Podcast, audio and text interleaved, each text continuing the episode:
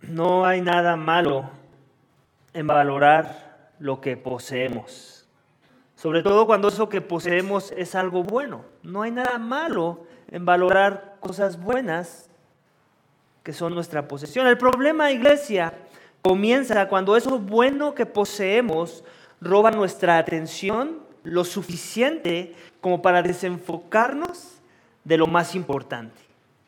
Porque estamos de acuerdo que sí hay cosas buenas, que no es malo, que no sería pecado que las tuviéramos, pero cuando esas cosas malas nos, desenfocan de lo que es prioridad, de lo más importante, entonces ahí sí ya podemos empezar a, a definir en otros términos eso bueno o eso que teníamos que era bueno. El trabajo, por ejemplo. Si tengo un trabajo, esto es bueno y demuestra que entiendo lo que la palabra me exhorta, que es bueno trabajar, que hay que trabajar, que el que no trabaja está mal, que tenemos que ser proveedores en la casa y en la medida de lo posible, si ganamos mucho dinero, pues ser generosos con el fruto de mi trabajo. Mis estudios son algo bueno, tienen el valor tienen un valor, ¿por qué? Porque cuando tengo estudios existe una probabilidad muy grande de incrementar mis posibilidades de un mejor trabajo, un mejor puesto. Voy a poder ayudar a otros de formas que no la persona promedio lo haría. ¿Por qué? Porque tengo una, tal vez una carrera, tal vez soy un abogado y alguien necesita ayuda legal. Voy a ser bien remunerado en mi trabajo también. Y eso me va a bendecir de diferentes formas y me va a ayudar a bendecir a otros. Si tengo un negocio, podríamos decir que es algo que poseo también, que tiene valor, que es bueno. Es bueno que yo lo tenga y proveerá mis gastos y otras necesidades. La familia, la familia es algo bueno y muchos lo valoramos. Aún aquellos que no creen en la existencia de Dios valoran a la familia y eso es bueno. Tener familia, valorarla es bueno, esto glorifica a Dios. Bueno, ¿a dónde voy con todo esto, iglesia? Mi punto es este, que hay muchas cosas, actividades, personas que tenemos, que poseemos, que son buenas, que ante los ojos del mundo y de Dios tienen un valor, pero hay un pero. Cuando las medimos en contraste con algo que tiene un valor infinito, entonces estas cosas buenas, valiosas para la vida, deberían de perder su valor. Sin embargo, esto no sucede muchas de las veces, iglesia. En nuestro contexto, iglesia, esta mañana del texto que acabamos de leer, veremos lo que debería de suceder cuando tengo algo con valor infinito frente a mis ojos. Y que cuando comparo este algo que tengo con valor infinito, con todo lo demás que tengo que es bueno y que también tiene su valor, entonces todas esas demás cosas que tengo deberían de perder su valor. El título de mi sermón esta mañana, iglesia, es este. Cuando tengo a Jesús, todo lo demás pierde su valor. Cuando tengo a Jesús, todo lo demás pierde su valor. Así que si algo, iglesia, todavía no empiezo a desarrollar el, mensaje, pero si hay algo que te tienes que llevar esta mañana de este mensaje es esta frase. Mi, oración es que esta frase sea tuya, la hagas tuya. Porque Jesús no nos dio otra opción. ¿Es esa opción o Jesús no es tu posesión? o no tienes a Jesús en tu vida. Mi mensaje tiene tres énfasis. Cada uno de ellos toca aspectos de lo que sucede cuando entiendo o no el valor que Jesús tiene en este mundo. Vamos a ver el primero de ellos. Iglesia, toma nuevamente tu Biblia. Vamos a leer los versículos 55 al 57 del capítulo 11 de Juan. Son los últimos versículos de este capítulo. Y voy a leer el 55 que dice esto. Y estaba cerca la Pascua de los judíos. Y muchos de la región subieron a Jerusalén antes de la Pascua para purificarse. Entonces buscaban a Jesús y estando ellos en el templo se decían unos a otros, ¿qué os parece? ¿Que no vendrá a la fiesta? Y los principales sacerdotes y los fariseos habían dado órdenes de que si alguien sabía dónde estaba Jesús, diera aviso para que le prendieran. Cuando no tengo a Jesús, iglesia, cuando no lo tengo, me opondré a su persona y a su ministerio. Ese es el primer énfasis que vemos en el texto esta mañana. Es un énfasis que viene siendo la extensión de lo que ya hemos venido viendo en este capítulo. Aquí simple, y sencillamente se reafirma todo lo que el complot que ya se estaba maquinando en pasajes anteriores en contra de Jesús. El sumo sacerdote ya había dado el dictamen final. ¿Recuerdas? La semana pasada lo vimos, Caifás. Es mejor que un hombre perezca a que perezca toda la nación. Jesús ya era un hombre sentenciado a muerte y ni siquiera todavía tenido, había tenido la oportunidad de una defensa en un juicio. De forma que, como lo dije la semana pasada, era el parteaguas de una travesía en la segunda mitad del libro del Evangelio de Juan, en donde vamos a ver cómo se van desencadenando los eventos que van a llevar a este Señor, al Dios hombre, al Mesías, al Hijo de Dios, al enviado de Dios, a una muerte de cruz. Dice que estaba cerca la Pascua de los judíos. Esta es la tercera vez en el libro de Juan que vemos la, época de la Pascua. Esta es la última Pascua de la que está hablando Juan en su narrativa de su Evangelio. Esta es la Pascua final en donde Jesús va no solamente ir a celebrar un evento, sino que Él mismo va a ser el, cordero del sacrificio de esa Pascua. El cordero inmolado, como ya dijo Juan el Bautista, que quita los pecados del mundo. Así que es esta tercer Pascua, el tercer año del ministerio de Jesús en donde los judíos están celebrando su celebración anual. Y dice que muchos en la región subieron a Jerusalén antes de la Pascua para purificarse. Había, había rituales. Recuerdas que el, judaísmo era, era, una religión, era la religión de Jehová y era una religión con muchos detalles, con, con muchas tradiciones, con muchas fiestas y costumbres. Todas tenían el fin último de apuntar a una persona y ese era Jesús. Entonces ellos hacían esto de la purificación, que era un periodo que duraba aproximadamente seis días. Esto era algo que lo vemos en el libro de números, Dios instituyó números 9:11, por si después lo quieres ver por ahí, cómo Dios se los ordenó. Era una, era una ordenanza previa a la celebración de la Pascua, previa a traer un animalito que tenía que ser sacrificado por los pecados de los hombres, para tomar su lugar. De forma que ellos estaban cumpliendo con esa tradición, se anticipaban para ese día, se purificaban como se les había sido ordenado y después entonces los que estaban conscientes de lo que estaba pasando, aquellos que se habían enterado de todos los milagros de Jesús, incluyendo el último de la resurrección de un muerto que había estado muerto por cuatro días, estaban expectantes de qué iba a pasar. Jesús ya se había hecho más popular, más popular que las Pascuas pasadas. Ahora sí, Jesús era alguien muy importante entre el pueblo. De forma que lo buscaban a Jesús, versículo 56. Y estando ellos en el templo, se decían unos a otros, ¿qué os parece? ¿Que no vendrá la fiesta? Me imagino que lo cuchichaban. ¿Por qué lo cuchichaban? Porque ellos sabían la agenda política en contra de Jesús, sabían que ya era básicamente como un, objetivo político, un, alguien a quien tenía que derrocar la política del fariseísmo y de todos los de la cúpula de poder, como dirían por ahí, de la élite de los judíos, que eran los fariseos, el Sanedrín, incluyendo el sumo sacerdote. Todo era, era un secreto a voces que lo querían matar. Ellos por eso estaban expectantes, ¿va a venir, no va a venir?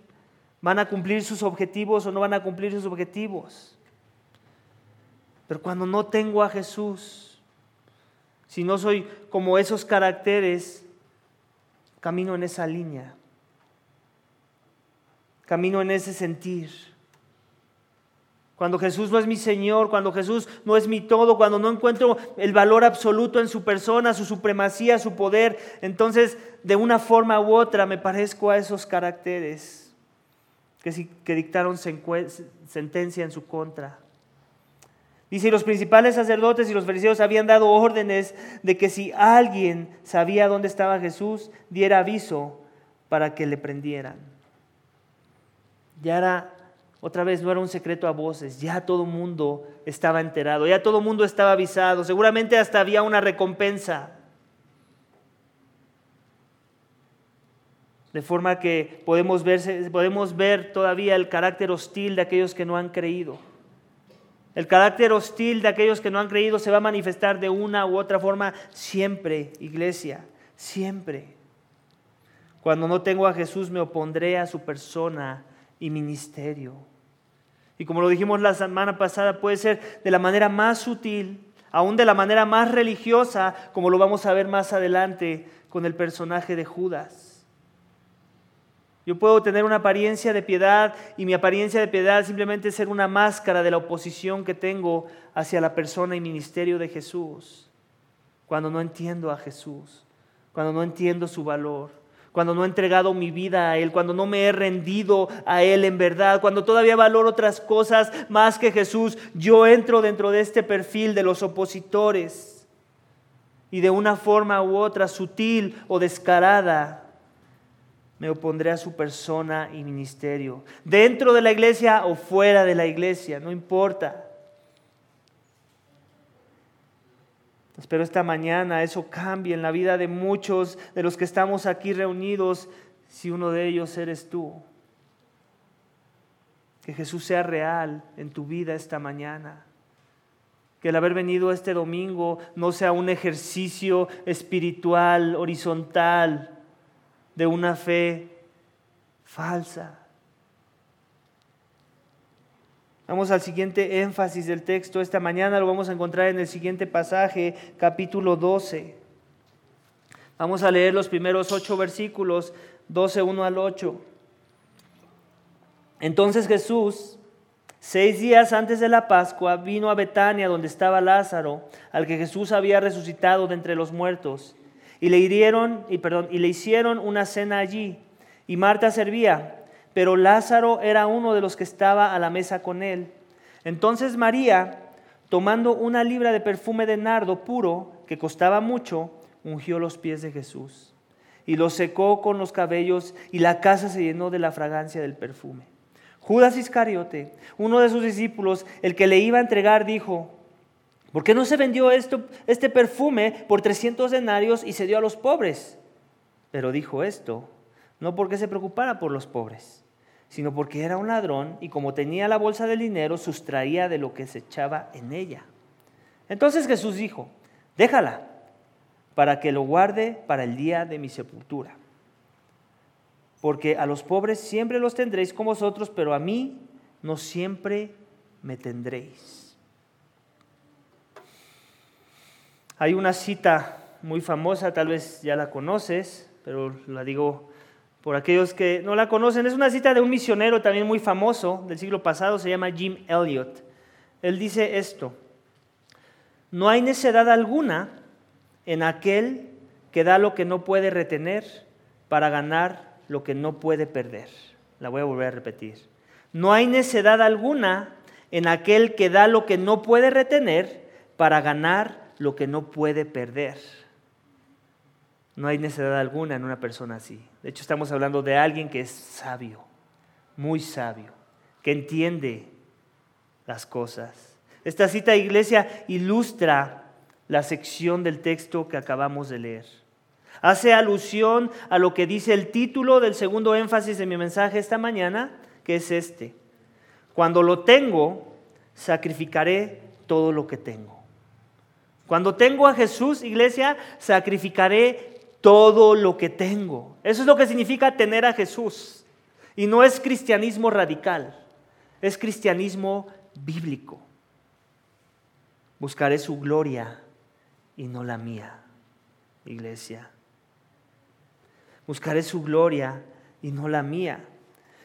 Nuevamente vemos en el pasaje se hace, mención a la Pascua. Juan, el, evangelista, es muy enfático en darnos los tiempos. Esta es la Pascua, esta es la última Pascua de Jesús. Esta es la Pascua que lo va a llevar a su via crucis y después a la muerte.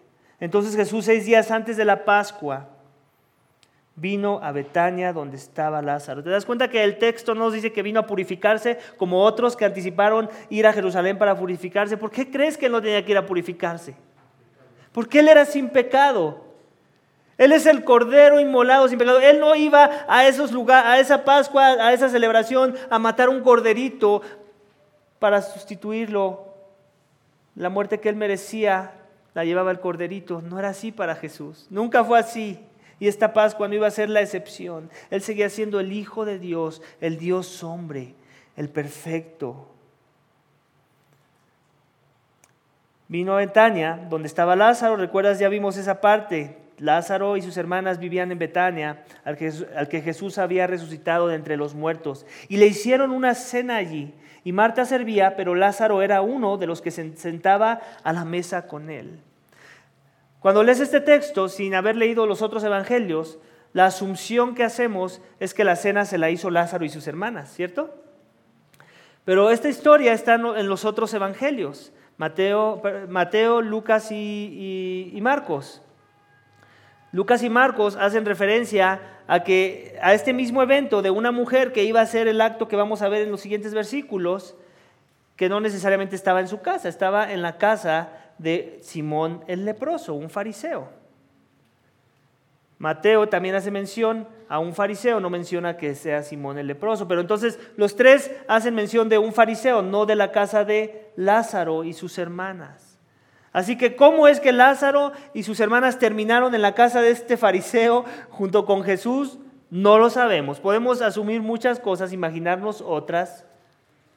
Ni siquiera sabemos si ese, ese ya era un apodo de que en algún momento tuvo lepra y ya no tenía lepra este fariseo, o todavía la tenía y una de las cosas que se enteró es que no nada más Jesús resucitaba a los muertos, sino que seguramente entonces iba a poderlo sanar de su lepra, entonces lo invitó. No sabemos si era parte de la emboscada y estaban siendo muy amigables con gente con la que no eran amigables antes para que entonces Jesús pudiera venir y aceptar la invitación. No lo sabemos. Lo que sí sabemos es que la historia coincide en los cuatro evangelios. Y eso es lo que nos debería de importar. Que Lázaro estaba reclinado a la mesa, era uno de los invitados, que Marta era una de las que estaba ayudando a servir, estaba metida en la cocina, seguramente también con su hermana María, pero María se salió del esquema de, la orden de ese día. Y hizo lo siguiente, dice versículo 3, María, tomando una libra de perfume de nardo puro que costaba mucho, ungió los pies de Jesús. Y se lo secó con los cabellos y la casa se llenó con la fragancia del perfume. Iglesia, a veces romantizamos mucho las cosas que vemos en la Biblia, ¿cierto?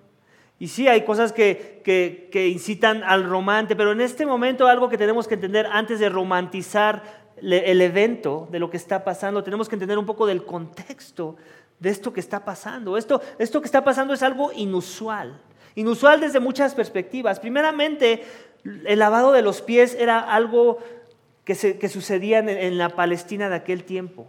Era, era algo común, era como cuando llegas a tu casa y te quitas los zapatos porque te aprietan y, quieres relajarte un poco de, los zapatos. Era, era, era, algo así y, aún más, porque era, era un acto de, mostrar que estabas, siendo, estabas recibiendo a las personas que iban a tu casa y les estabas demostrando que eras un buen anfitrión, que en verdad te preocupabas por ellos. ¿Por qué? Porque como todos sabemos, la Palestina de aquel entonces no tenía pavimentos, no usaban zapatos como nosotros, todo el tiempo era tierra, eran chanclas y, los, ya se imaginan cómo quedaban los pies encaminando en esos lugares. Llegabas a una casa y que alguien te lavara tus pies era un acto de cortesía, era, era un acto de, de recibimiento, era, era, era un acto en que demostraba que eras un buen anfitrión. Pues bueno, esta no era casa de María. Sin embargo, ella hizo esa labor. Una labor que, de la cual se debe haber encargado la persona anfitriona, en este caso Simón el leproso. Él no hizo ese acto. Lo vemos que eso recrimina a Jesús en los otros evangelios. Ella está haciendo esto cuando está siendo juzgada. Tú ni siquiera hiciste esto. Tú ni siquiera me diste un beso cuando llegué. Jesús haciendo un contraste en otros pasajes referente a la misma historia. Hay algo que María veía en Jesús que muchos de los que estaban ahí presentes en esa cena, en esa reunión, no podían ver.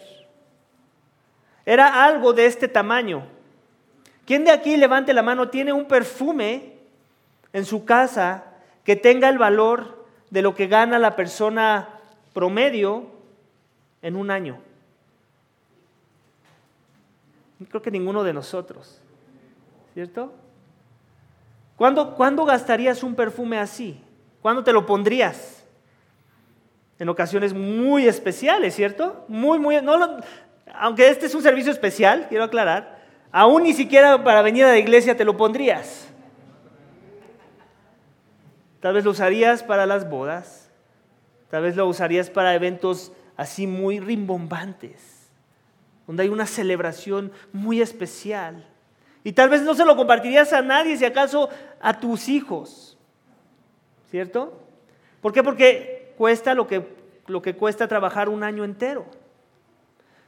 Un denario, iglesia, en promedio equivalía a un día de salario. El precio de este perfume era más de 300 denarios. Estamos hablando de más de 300 días. Un año de salario, por ponerlo así. Entonces María veía algo especial en este Jesús que se reclinaba a la mesa. No solamente ya había visto la presencia de Jesús, no solamente había visto su doctrina, no solamente había visto su poder, no solamente había sido beneficiada en que había resucitado a su hermano Lázaro, sino que ella había reconocido que Él era el Cristo, el Hijo de Dios, la resurrección y la vida. Ella había entendido todas esas cosas, de su valor, de la majestad del que ella estaba contemplando en ese lugar. Y ella salió de la norma. Ella vio seguramente que no le lavaron los pies a Jesús y dijo, yo se los voy a lavar y no con agua, sino con lo, con lo que yo más tengo, que tenga más valor. Ella no le importó, ella no, ella no escatimó iglesia, porque entendía a quién tenía enfrente. No solo eso, la tradición era que la mujer llevaba un velo. llevaba un velo, cubría sus, cabellos. Era como un sentido de, de honra en el contexto en el que ella vivía. El que una mujer se desatara el cabello, no sabemos si se lo desató todo o nada más dejó caer algunos mechones, no lo sabemos, lo que sí sabemos es que ella debía de haber tenido el cabello guardado.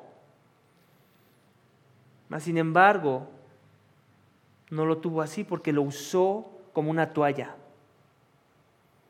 Algo que era apreciado para la mujer de Palestina, para la judía promedio, en ese momento lo vio como un trapo, digno de ser un trapo. Sus posesiones, su persona, no le importó. Su imagen no le interesaba en ese momento, porque ese momento no se trataba de ella. Se trataba de Jesús, del que ella tenía frente a sus narices. Su valor, su majestad, su presencia, su poder, su identidad. ¿Por qué lloraba María? ¿Por qué lloraba? No debía ser la, la, mujer más feliz del mundo. Había entendido quién era Jesús. Había entendido su valor.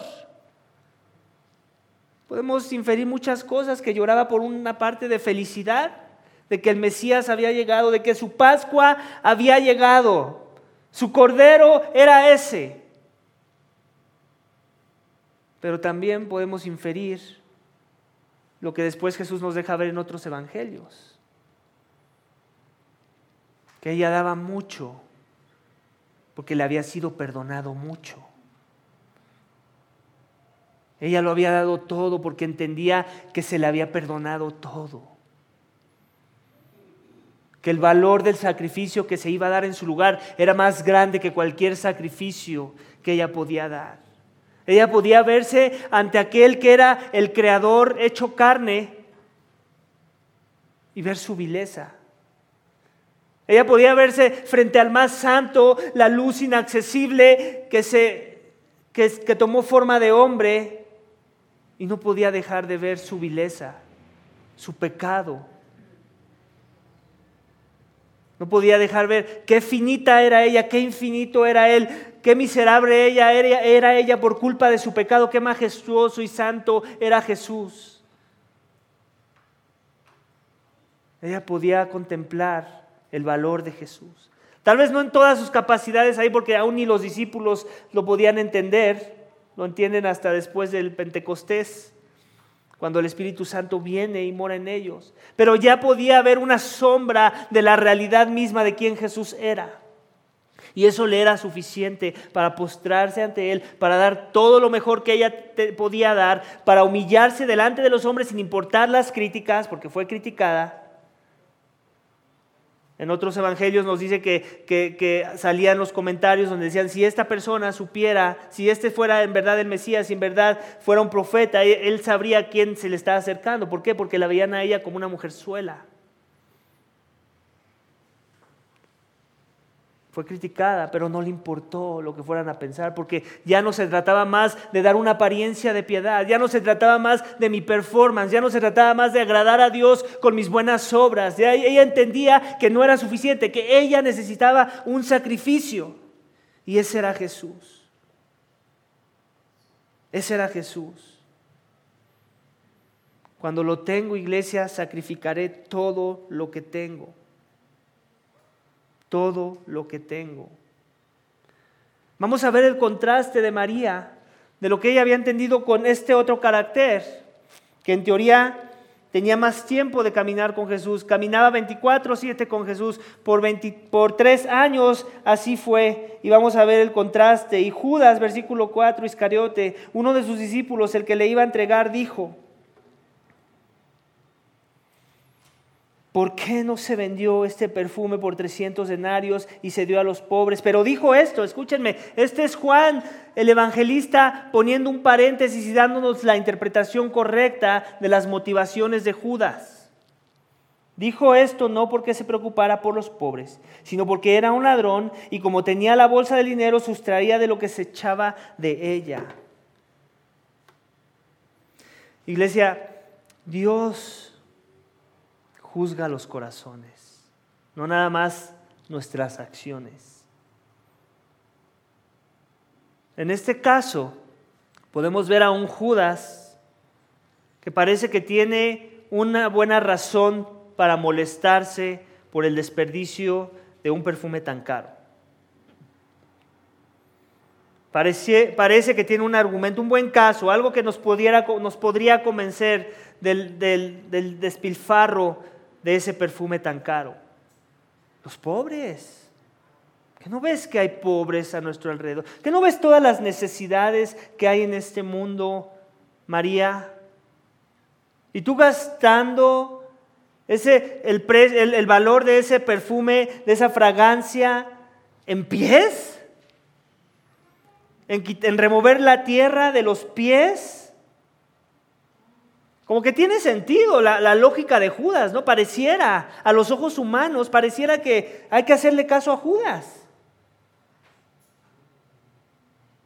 Iglesia, tenemos que tener cuidado porque como Judas podemos ser nosotros en muchos otros contextos, direcciones, formas, colores y sabores. Cuando, cuando no hemos entendido quién Jesús es, es muy fácil que caigamos en esto, en el altruismo, en el aparentalismo religioso, en el activismo, en la religión de obras muertas. Alguna vez dije en un sermón, y, lo voy a volver, volver a repetir porque es algo que yo me tengo que estar recordando a mí mismo. Dios está más, más interesado por su santidad que por mi propia vida, por la vida de los hombres. Él está más interesado porque su santidad sea exaltada que porque yo me vea como alguien muy valioso, una criatura muy valiosa que Él creó. Y si no entendemos ese principio básico de entrada para empezar a entender al Dios de la Biblia, entonces no vamos a entender muchas cosas que en la Biblia nos enseñan, cosas como lo que acabamos de leer. donde María estaba haciendo lo correcto, donde Judas estaba errado en su percepción de las cosas, en donde su religiosidad no era suficiente para Jesús, en su, su, corazón compasivo y misericordioso y generoso no era algo aceptable para Jesús en ese momento. ¿Puedes creerlo? ¿Acaso Jesús estaba en contra de los pobres? No. Si había alguien más generoso en este mundo, ese era Jesús. Más compasivo era Jesús.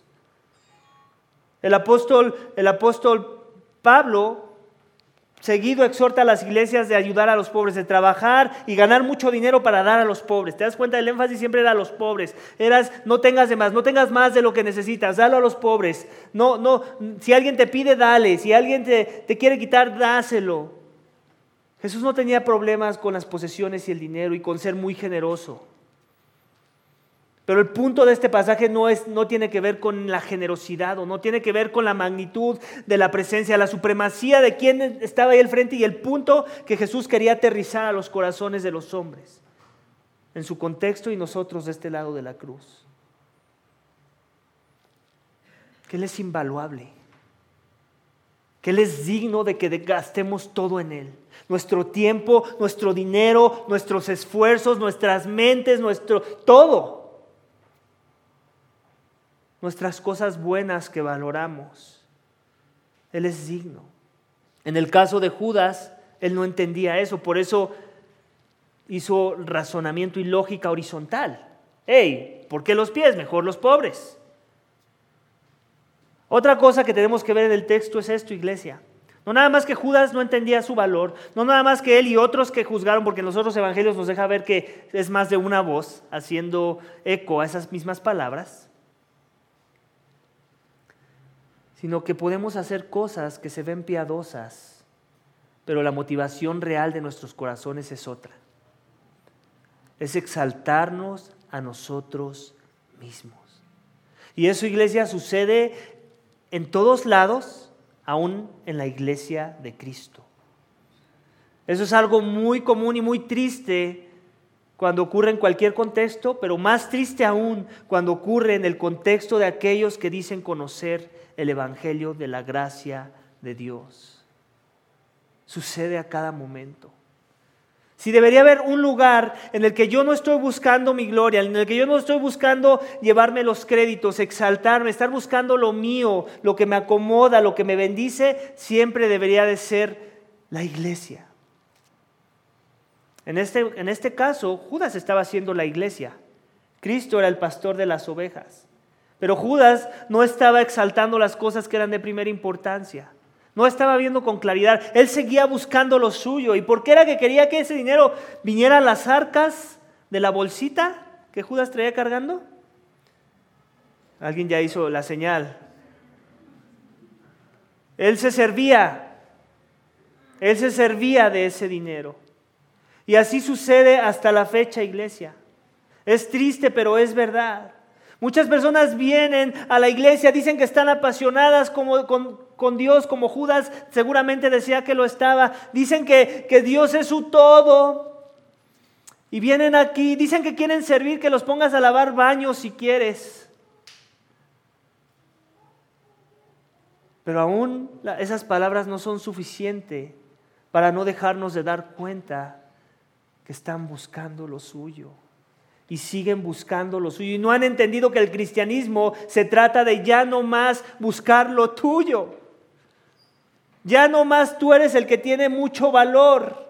Sí lo tienes, pero no en tu persona, sino a través de alguien más. Y ese es Jesús. Él es la gema preciosa de gran valor. Nosotros somos carbones que necesitan limpieza por nuestro pecado. De forma que cuando tenemos esta actitud de Judas, lo único que estamos revelando es que ¿qué? Que somos unos aparentalistas religiosos, que sabemos cómo funciona la alabanza de los hombres. ¿Cómo me puedo yo ver bien? Pero Jesús ve el corazón, iglesia. Jesús ve el corazón y por eso Él va a ser reprendido por Judas. Pues es un buen momento para reflexionar qué áreas de tu vida estás siendo como Judas esta mañana. No nada más pienses en la iglesia, obviamente me interesa mucho que pienses en la iglesia. Queremos una iglesia sana, amén. Pero también me interesa cómo lo vives allá afuera, en tu trabajo, en tu casa. ¿Por qué cosas haces lo que haces o dices lo que dices? ¿Cuál es la motivación dentro de tu corazón?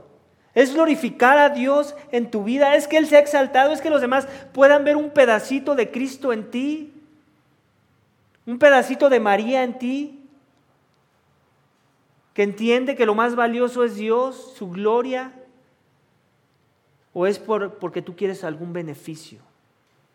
Eh, podemos donar mucho dinero a muchas causas, incluyendo la iglesia, y es porque queremos un beneficio, ¿eh? porque queremos una plataforma. Obviamente no, son cosas que vociferamos, porque es una, es una, agenda escondida, puede ser tan sutil que, podría ser hasta celebrado por muchos. Y, todos nos podemos engañar a todos. ¿eh? Yo te puedo engañar a ti, tú me puedes engañar a mí, ¿verdad? Porque tú no lees mi corazón y yo no leo el tuyo. Obviamente hay un aspecto que nos ayuda a ver un poco el corazón de las personas. Cristo dijo, por sus frutos los conoceréis. Pero lo único que es preciso y no se equivoca en hacer un escaneo 100% exacto de lo que está pasando ahí adentro. Ese es Dios. A Él no lo burlas. Y al final del día, no importa si eh, obtuviste la alabanza de los hombres, el aplauso de los hombres, y todos te veíamos y queríamos eh, imitarte, si al final todo lo que tú hacías o decías o pensabas, o las motivaciones detrás por la cual tú hacías las cosas no eran las correctas, entonces tu problema es más grande de lo que piensas, tiene que ver con Dios. Él sí lee los corazones, Él sí te va a juzgar, a Él sí no vas a engañar. En Mateo, Mateo capítulo 7, 21, me parece que es donde les, les, están diciendo mucho, Señor, en tu nombre hicimos esto y el otro, y echamos fuera demonios, e hicimos milagros, y alimentamos a los pobres, seguramente estaba por ahí, y, y así. Y Jesús les dice, apártate de mí, hacedor de maldad que nunca te conocí. ¿Te imaginas? Esa puede ser la evaluación final de aquel que juzga con justo juicio, de aquel que escudriña las mentes y los corazones, de aquel que no se le escapa nada porque es omnisciente, omnipresente. Ese no quiere ser tú, no quiere ser un Judas. No quiere ser un Judas que tiene que ser exhortado, como vemos en el versículo 7. Entonces Jesús dijo, déjala. Nos podemos imaginar que esto es más una reprensión.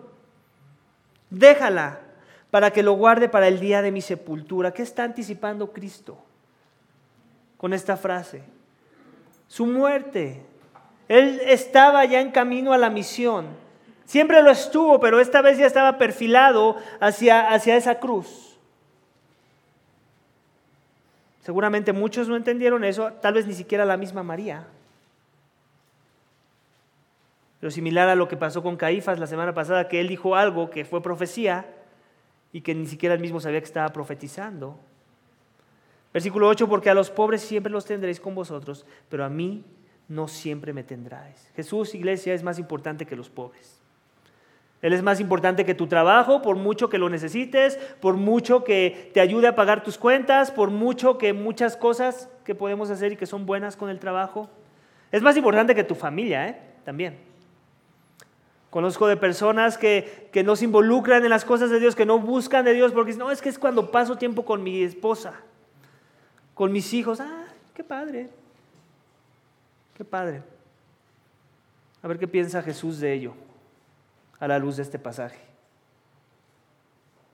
Y no estoy hablando de activismo, estoy hablando de venir un día a la iglesia, estoy hablando de toda tu vida, de todo lo que tenga que ver con Dios, que es, en teoría debería ser todo, todo lo que tú haces, pero te das cuenta, seguimos separando. Queremos poner en, en contienda la supremacía de Dios con la supremacía de las cosas que les hemos dado valor nosotros. Y es ahí cuando hemos revelado que no hemos entendido nada.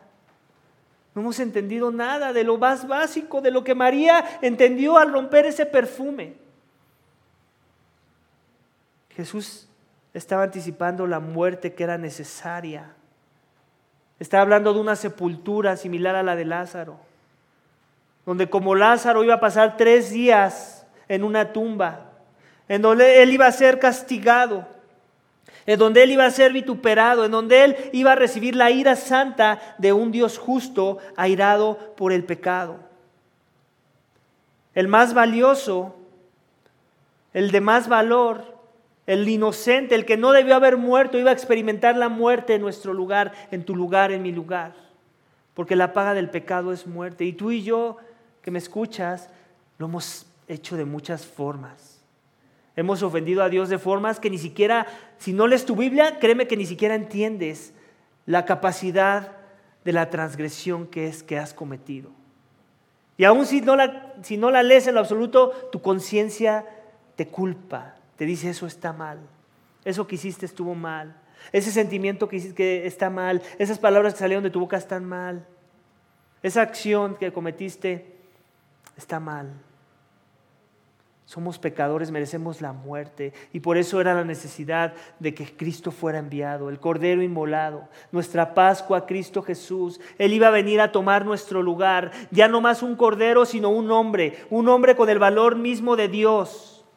No había nada que pudiera borrar nuestros pecados. Ni siquiera la, la fragancia de ese perfume podría quitar el olor de los pecados de nosotros, por caro que fuera. Necesitamos otro tipo de fragancia. La fragancia que tiene que ver con un sacrificio de sangre. La muerte de un inocente, la muerte de alguien con valor infinito y ese era Jesús. Quien vino a vivir la vida perfecta que tú no pudiste vivir y que pagó el castigo que tú merecías. Jesús es nuestro sustituto, iglesia. Él es nuestra Pascua. Y cuando tenemos esa Pascua, cuando le tengo a Jesús, cuando ese es mi Cordero, cuando en verdad he puesto mi fe en Él, en su vida que vivió por mí, en su muerte que Él padeció en mi lugar y en la resurrección que Él experimentó tres días después de su muerte, después de haber ido a esa tumba, entonces la Biblia dice que soy perdonado, que tengo vida eterna, que Él me recibe con los brazos abiertos que ni el perfume más caro, que lo que ni el perfume más caro pudo comprar, Él lo compró en mi lugar. Acceso total a la presencia de Dios. Porque el sacrificio de su muerte era digno, su valor era aceptable. Se necesitaba un cordero perfecto y Él cumplió ese perfil. Se necesitaba vencer a la muerte, que era el enemigo del hombre más grande y temible, y Él la venció porque Él era la vida. La muerte no puede apagar la vida. La muerte no lo pudo contener. Él resucitó a los tres días y esa es nuestra esperanza si en verdad has creído, si en verdad lo tienes y como, y como consecuencia te sacrificas por Él. No para ganar nada más de lo que Él ya hizo. La salvación no es por obras para que nadie se gloríe. No hay nada que puedas añadir a ese regalo inmerecido que es la gracia de Dios por medio del Evangelio de Cristo, sino que es la respuesta de la realidad que has entendido eso y que en verdad has confiado en ello. Ahora vives para Jesús, ahora mueres para Jesús, ahora todo se trata de Jesús. Los seres humanos, iglesia, juzgan unos a otros por sus apariencias externas, sí, pero Dios juzga las decisiones morales de los hombres. Y para Jesús Judas estaba siendo inmoral en ese momento y María estaba siendo moral. No porque ella estuviera ganando el favor con el perfume, sino porque ella entendía su gran necesidad. Y en ese contexto era Jesús. Jesús era el más valioso, más valioso de lo que sería ayudar a los pobres. Y cuando entendemos eso, adivina qué, en verdad vamos a poder ayudar a los pobres. Y nos vamos a dar cuenta que ni siquiera es con dinero ni siquiera es dinero la ayuda más grande que un pobre necesita, sino es Jesús, Jesús mismo. Que en su pobreza se puedan gozar porque tienen a Jesús. ¿Cómo podemos ayudar a los enfermos? Cuando entendemos quién es Jesús, no cuando les traes la medicina correcta que les va a aliviar su dolor. Porque aún en medio de su dolor, en medio de su enfermedad o aún de su agonía, pueden tener una felicidad, un gozo que sobrepasa todo entendimiento. Por eso es que Jesús es más importante. Por eso es que Él se indigna, porque no ha querido entender Judas qué es lo más importante, lo de más valor. Que cuando lo tenemos, no importa si estamos en nuestro lecho de muerte o en el pináculo, en el pináculo de nuestros éxitos horizontales, Jesús tiene que ser lo más valioso. Y si no es así, estamos perdidos. Estamos muertos. hemos fracasado en esta vida. Amén. Arrepiéntete y cree en Jesús, si aún no has creído. Si aún no es, Él es lo más valioso y lo demuestras con tus frutos, porque sí se demuestra con los frutos. No con tu pensamiento que digas, no, sí, para mí es lo más valioso. No, no funciona así. ¿Cómo lo dicen tus actos? ¿Cómo lo expresas? ¿Cómo, cómo lo vives? Ahí es donde se ve. Ese es el tabulador.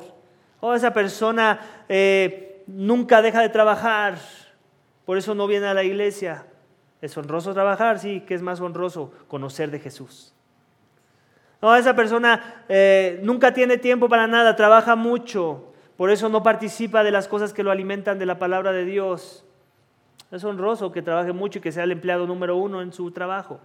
Pero si no se está alimentando de Jesús, él no va a tener ninguna influencia de Jesús en su vida y mucho menos en su trabajo. Así que está desperdiciando su tiempo en ese trabajo, ese dinero se le va a ir de las manos de una u otra forma y se perdió lo más importante que era Jesús.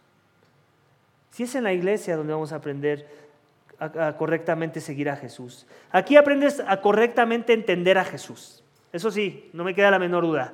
Si te encierras en una cueva con este libro, vas a conocer todos los aspectos de Jesús, su carácter, su persona, su sacrificio, su voluntad.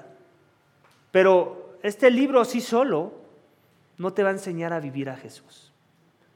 Tienes que venir a la iglesia, tienes que convivir con pecadores redimidos que amándose los unos a los otros, viven vidas apasionadas por ese Jesús, en donde aprendemos los unos de los otros, nos exhortamos los unos a los otros y vivimos la vida cristiana los unos a los otros. La vida cristiana que no se puede vivir si no es en comunidad, quiero aclarar. Todo el Nuevo Testamento, un 70% de las ordenanzas, de las cosas que hay que obedecer, se tienen que vivir en comunidad. Y si no las estás viviendo en comunidad, tú estás siendo el 70% de las veces infiel a la palabra de Dios, en toda tu vida si te dice ser cristiano. Y el otro 30, pues tú sabes que nunca lo hacemos perfecto, entonces ahí suma el otro 20%. Entonces es cosa grave, iglesia, cuando no entendemos el valor de Jesús y el valor de las cosas que Él nos dejó para acercarnos a Él, para en verdad valorarlo a Él, su palabra, su iglesia, la oración. No me voy a dejar de cansar en repetir esas tres. Esa es una fórmula mágica para tener un encuentro real con Jesús. Su palabra, su iglesia, la oración. Apréndete esa fórmula, no es tan complicado, pero vívela, no nada más te la aprendas. Vívela. Amén. Vamos a la última sección ya para acabar con nuestro mensaje esta mañana, iglesia. Versículo 9 dice esto. Entonces la gran multitud de judíos se enteró de que Jesús estaba allí y vinieron no solo por causa de Jesús, sino también por ver a Lázaro, a quien había resucitado de entre los muertos. Pero los principales sacerdotes, sacerdotes resolvieron también matar a Lázaro, porque por causa de él muchos de los judíos se apartaban y creían en él.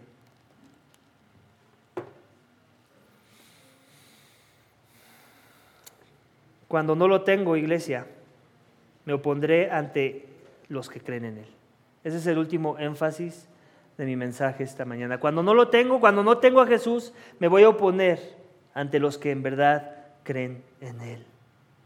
Y esto es algo que hemos venido viendo. Ya se, empieza se empiezan a, lebrestar las aguas, se empieza a hacer más fuerte la, la tempestad, ¿verdad? De la oposición de aquellos que no entienden quién es Jesús. Cada vez más van demostrando sus verdaderos colores, su verdadera motivación del por qué decían creer a algunos y después lo querían matar. Porque no entendían quién era Él por un lado. No entendían el valor de Jesús, no entendían que su sacrificio era lo que ellos más necesitaban y no un guerrero que venía a derrocar a los romanos. Porque no podían ver la vileza de su pecado. Cuando no lo tengo, iglesia, me, opondré ante los que creen en Él. Y eso es lo que vemos. ¿Qué está haciendo Lázaro? Es el milagro, es un milagro viviente, ¿cierto? Eso también es un cristiano, quiero aclarar. Es un milagro viviente, alguien que estaba muerto y pasó a vida. Entonces, no, no te veas muy distinto de Lázaro si te identificas con Jesús. La única diferencia es que la resurrección que Lázaro experimentó en ese momento, en ese contexto, tuvo que ver con dos partes su, resurrección espiritual y su resurrección física para que Jesús pudiera expresar un milagro con su poder. Pero en nuestro caso es lo mismo, iglesia, si nosotros somos verdaderos seguidores de Jesús, adivina qué, Tu testimonio debe de servir el propósito de que, de que los demás puedan y quieran acercarse a conocer, indagar en la persona de Jesús. Entonces, si somos salvos por gracia, por medio de la fe, si el, el, Evangelio no soy yo, no son mis obras, es un mensaje que salva, que es de redención y que es poder de Dios para salvar, pero hay un pero. Tu vida testifica de la realidad de ese mensaje. De la misma forma que lo vemos con Lázaro. Su vida, después de haber estado cuatro días en una tumba, testifica de la veracidad de quién Jesús es, de su poder, de su majestad, de su autoridad sobre la misma muerte. Entonces, si es eso verdad, iglesia, adivina qué. Tú vas a testificar de una forma u otra al mundo incrédulo sobre Jesús. Y si es eso verdad, adivina qué. El mundo incrédulo muchas de las veces no va a ser atraído. Muchos van a ser atraídos, como ya lo vimos en el texto. Dice, entonces la gran multitud de, eh, de, judíos se enteró que Jesús estaba allí y vinieron no solo por causa de Jesús, ¿te das cuenta? No solo por causa de Jesús, sino también para ver a Lázaro, a quien había resucitado entre los muertos. Como que querían comprobar que en verdad Jesús era quien decía que era y, y los que los demás decían que él era, los testigos oculares de esos milagros. Entonces tú no vas a convertir a nadie, tú no eres Dios, tú no eres el Espíritu Santo, tú no eres la palabra, pero tu testimonio testifica de esas tres cosas, de la obra de Dios en tu vida, del testimonio de la palabra de Dios y del obrar del poder del Espíritu Santo en los corazones de aquellos que redime. Y eso sirve a propósito de que otros puedan tener la oportunidad y considerar la posibilidad de conocer a Jesús, para que entonces después Jesús los tome y los haga suyos con su poder, con su autoridad, con su amor. Pero cuando no lo tengo me opondré ante los que creen en Él. Porque ahora no nada más querían matar a Jesús, ¿a quién querían matar? A Lázaro. Eso es algo, ese es el pan de cada día de la iglesia. La iglesia primitiva nos lo mostró, en el libro de Hechos lo vimos. Los mártires de la fe, empezando con Esteban y después todos los apóstoles que murieron mártires. El único que se escapa precisamente fue Juan, morir como mártir. Parece, dicen los teólogos, que él murió por viejo, pero eso no significa que él no vivió un martirio. Desde que empezó a seguir a Jesús, desde el primer día, había oposición. La oposición vendrá a tu vida si en verdad eres resultado de un milagro que Dios hizo en un corazón. ¿Para qué? Para que vinieras a Jesús, le pudieras seguir donde pasaste de muerte a vida. No me voy a cansar, iglesia, de hablar de este aspecto de la oposición para que tú no te canses de verla y no te desanimes, sino por el contrario te preguntes, ¿será que estamos haciendo algo bien? Por eso hay oposición. Porque si tú vas a las iglesias de prosperidad, nadie se opone a ellas, solamente los medios de comunicación y eso. Pero no hay oposición ahí adentro porque todo el mundo está contento porque están buscando lo que sus deseos carnales les piden. Nadie se opone a esas iglesias, a esos ministerios, a esos pastores, a esas congregaciones. Es en las congregaciones donde se proclama la verdad que existe oposición. Porque somos las que hacemos daño con el mensaje que proclamamos y con las vidas que testificamos, o esa es la esperanza, a un mundo perdido que necesita la gracia de Dios. Así que si eso es verdad en tu vida, iglesia, tu testimonio debe ser un aspecto que te ayude a que otros se acerquen a considerar el valor infinito de Jesús y su necesidad de Él en sus vidas. Así que cuando Jesús es tu más grande posesión, iglesia, lo que tienes y lo que has ganado, porque has considerado que Él es más poderoso que todo lo que tienes, todo lo demás es considerado como basura. Literal. Y eso se va a ver manifestado en vidas transformadas, en vidas que buscan ya no más tu atención, sino la atención a las cosas de Dios. Ya no más tu tiempo, mi tiempo le pertenece a Dios. Ya no más mis dones y mis talentos, cómo puedo servir a Dios y a mi prójimo. Ya no más mis anhelos, busco los anhelos de Dios en su palabra. No más mis posesiones, cómo puedo poner todo lo que Dios pone en mis manos al servicio de Dios y su obra. No nada más mi bienestar, el bienestar de los demás, el bienestar del, del avance del reino. No nada más mi malestar, sino ¿cómo puedo depender de Dios aún en medio de mi malestar? Todo lo que tienes y eres y representas debe ser ahora enfocado en aquel que dices tener, en el cual dices haber encontrado valor supremo, tan supremo que todo lo demás pierde su valor, iglesia. Así que mi oración esta mañana es esta, que todos nosotros seamos más como María en la forma en que vivimos nuestra fe, iglesia, y no tanto como Judas religioso, incrédulo, que vivía una fe falsa, que se enfocaba no en Jesús, sino en sí mismo, y encontraba su valor no en Jesús, sino en lo que el mundo le podía dar. Termino mi sermón con esta cita, Mateo 16, 24. Pues, ¿qué, ¿qué provecho obtendrá un hombre si gana todo el mundo entero pero pierde su alma? Es una pregunta. ¿O qué dará un hombre a cambio de su alma? La respuesta es nada. Así que iglesia, María lo entendió y sacrificó todo. Jim Elliot, el misionero del que te hablaba, lo entendió y lo sacrificó todo hasta la muerte también. La pregunta que tengo esta mañana y con la que te quiero dejar es esta. ¿Y tú lo has entendido? ¿En verdad lo has entendido? ¿Te podríamos poner bajo estos nombres que acabo de mencionar? Vamos a orar, iglesia, para que Dios nos dé esa gracia. Padre, te damos gracias por tu palabra. Gracias porque tú has sido fiel esta mañana y nos has alimentado con ella. Padre, es, palabra viva, es palabra de Dios, es palabra que penetra los corazones, es palabra que no nos puede dejar tranquilos o indiferentes a ella, porque es palabra tuya. Padre, te pedimos que, no sea solamente tal vez un momento en donde tuvimos una reflexión, sino que esa reflexión, Señor, se extienda a una acción a una acción en donde no solamente meditamos en las cosas correctas, sino las hacemos. No solamente meditamos en nuestra necesidad de Cristo, sino que venimos a Cristo mostrando nuestra verdadera necesidad.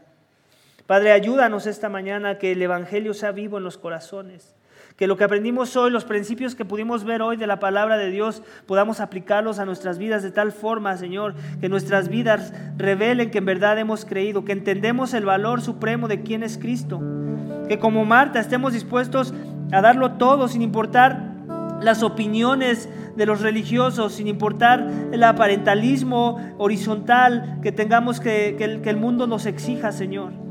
Que recordemos que Cristo vale aún nuestra más grande humillación, aún vale nuestro más, que, que, sacrifiquemos todas nuestras posesiones, Señor, porque ni siquiera son nuestras. Tú no las das. Y los dones con los que las obtenemos ni siquiera son nuestros, son tuyos. Nuestra vida misma te pertenece. Y si decimos que Cristo es nuestra vida, Señor, entonces nuestra vida no nos pertenece, le pertenece a Él. Y vivimos para Él y nos gloriamos en Él. No en lo que somos, no en lo que podamos lograr, sino en lo que Cristo ya hizo por nosotros en la cruz. Ayúdanos, Padre, a ser una iglesia que vive el Evangelio, que como María vive el Evangelio, que como Lázaro proclama para que otros se acerquen a Jesús. Te lo pedimos y te damos gracias. En el nombre de tu Hijo amado, Cristo Jesús. Amén.